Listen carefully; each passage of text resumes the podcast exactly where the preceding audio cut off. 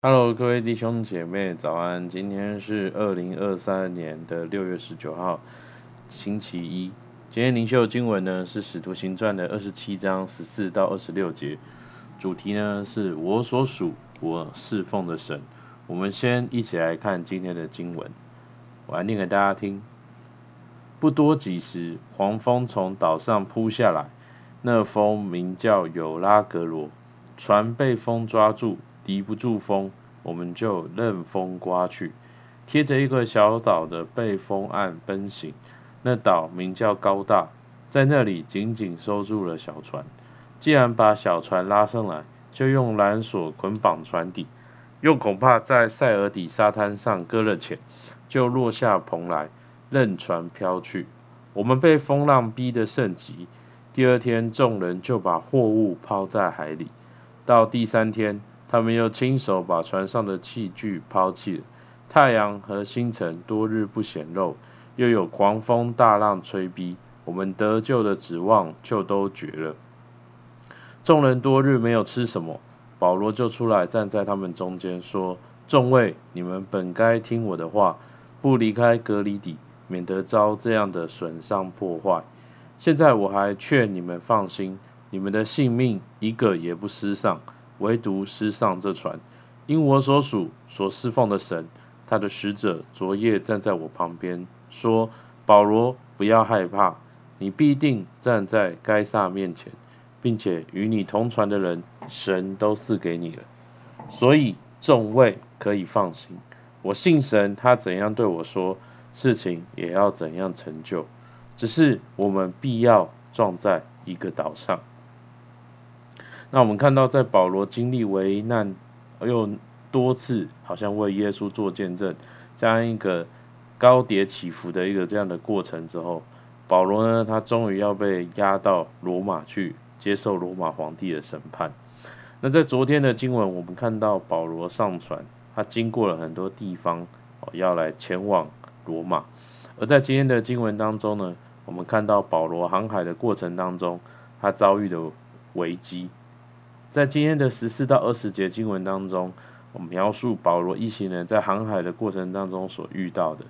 哦，有一阵出乎意料的狂风好像席卷在他们的航线上。圣经说，那个船敌不过风，被风任意的吹来吹去，所以呢，他们只好把帆先拉下来，因为没有办法操控船，所以就只能好像任由那个船随风漂流。而到了第二天呢，风浪变得更大更急，甚至呢，众人很恐慌到把货物都丢到海里，怕这个船太重呢会沉船。到了第三天，风浪还是没有停止，以至于水手们他们甚至连船上的那些工具他们也都丢到海里。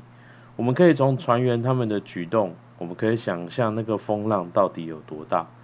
哦，如果大家有搭过船，哦，有遇过阴雨天或者是比较大的浪，我们有经历过那种在船上上下左右晃动的那一种不舒服，然后往四周围看都看不到陆地，哦，不知道这个晃动还要持续多久，哦，如果你有体会这样的经验的话，应该我们也可以想象一下保罗和他们一行人他们有多么的不舒服跟惊慌，哦，不止海象很差，圣经还说太阳星辰多日不显露，好像连那个可以指引方向的阳光啊、星光，哦，这些的东西都看不到。难怪圣经上面说，船上的人都觉得好像得救的指望都没有了，所以他们有好几天都没有吃东西。那面对这样绝望的情况，保罗怎么回应呢？当然呢，保罗先指责，好像大家说他之前就有说过，好像先不要离开革哩底，如果照做就不会发生好像他们现在遇到的这个情况。但是保罗呢，也随即说出安慰的话语，他说：我劝你们放心，你们的性命一个也不失丧，唯独失丧这船。为什么保罗他好像可以勇敢的说出未来将要发生什么事呢？因为他有领受好像那个上帝的使者给他的应许。保罗说，上帝是我所属所侍奉的神，哦，保罗用短短的一句话叙述他跟上帝的关系，他是属于上帝的使徒，上帝是他所侍奉的，上帝就是他的天父，是他的主人。好像我们看到保罗熟悉跟他讲话的人是他可以信任的天父，他们是有关系的，以至于他可以去信任信赖天父。而他的天父上帝答应他说，不要害怕，你必定站在该撒面前，并且与你同船的人神都赐给你了。好像因为上帝已经应许保罗要站在该撒面前，要站在罗马皇帝面前来见证耶稣，所以呢，上帝跟他说他一定会保守保罗平安度过眼前的困难，同时呢也连带会一起保护这些跟他同船的人。其实呢，在天父呼召亚拿尼亚传福音给保罗的时候，上帝就已经应许说要使用保罗向外邦人和君王做见证。在使徒行传九章十五节那边说到，主对亚拿尼亚说，你只管去，他是我所拣选的器皿，要在外邦人和君王并以色列人面前宣扬我的名。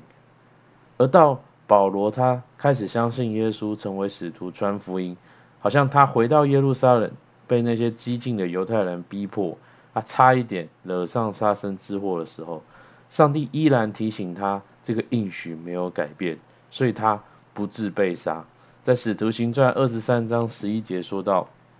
当夜主站在保罗旁边说，放心吧，你怎样在耶路撒冷为我做见证，也必怎样在罗马为我做见证。我们可以看到上帝在呼召保罗之前，他就对保罗有极大的应许。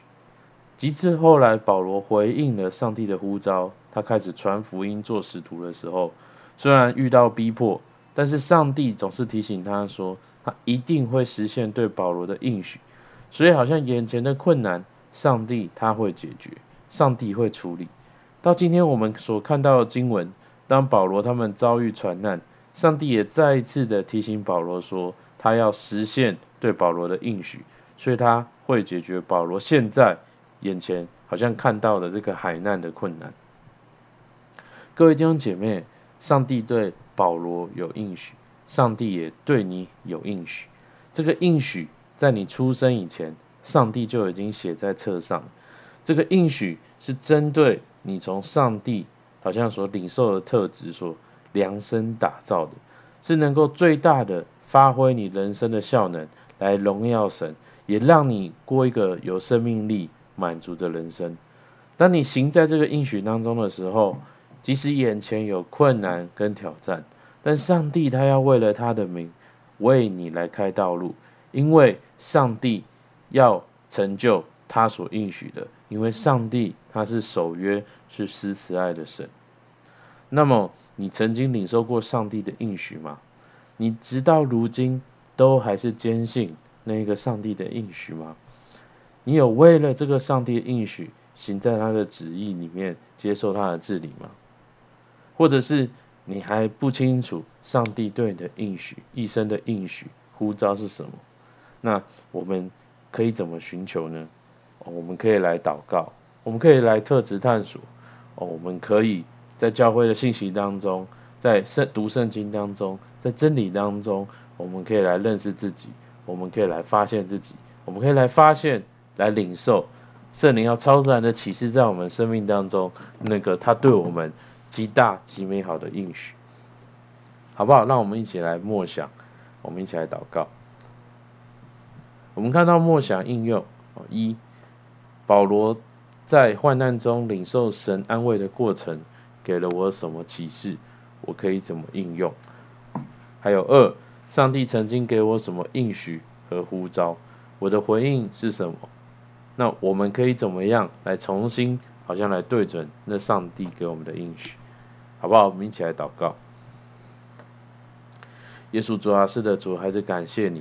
主，是的主啊，因为你对我们当中的每一个弟兄姐妹有你的应许，好像今天的经文所说的，主啊，是的，所以众位可以放心，我信神他怎样对我说，事情也要怎样成就。主，我们也知道你向我们怎么说，事情也要怎么样的成就。主，帮助我们在我们这一生当中主，我们要来回应你的呼召，主，我们要来回应你的应许，主，我们要相信，主，你已经工作，主，我们要相信，主，你对我们有计划，主，让我们的生命对准在你的计划里面，行出你的计划，主，是的，主，以至于我们的生命，主，能够感受到那个平静安稳，哦，与你同行的平静跟安稳，因为我们知道我们是被你所保护的。主，还是感谢你，愿你祝福在我们当中，听我们祷告，奉耶稣的名，阿们。